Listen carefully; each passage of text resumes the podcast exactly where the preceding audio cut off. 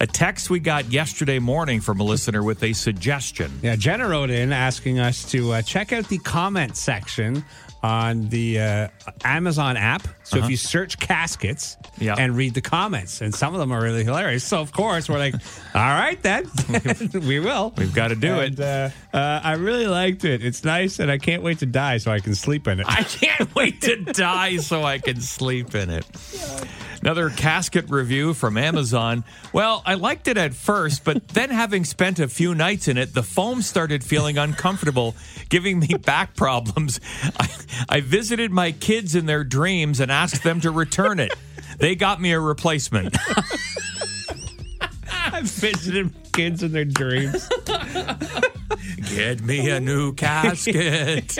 This one's terrible. My back hurts. All right, one one more. Yes.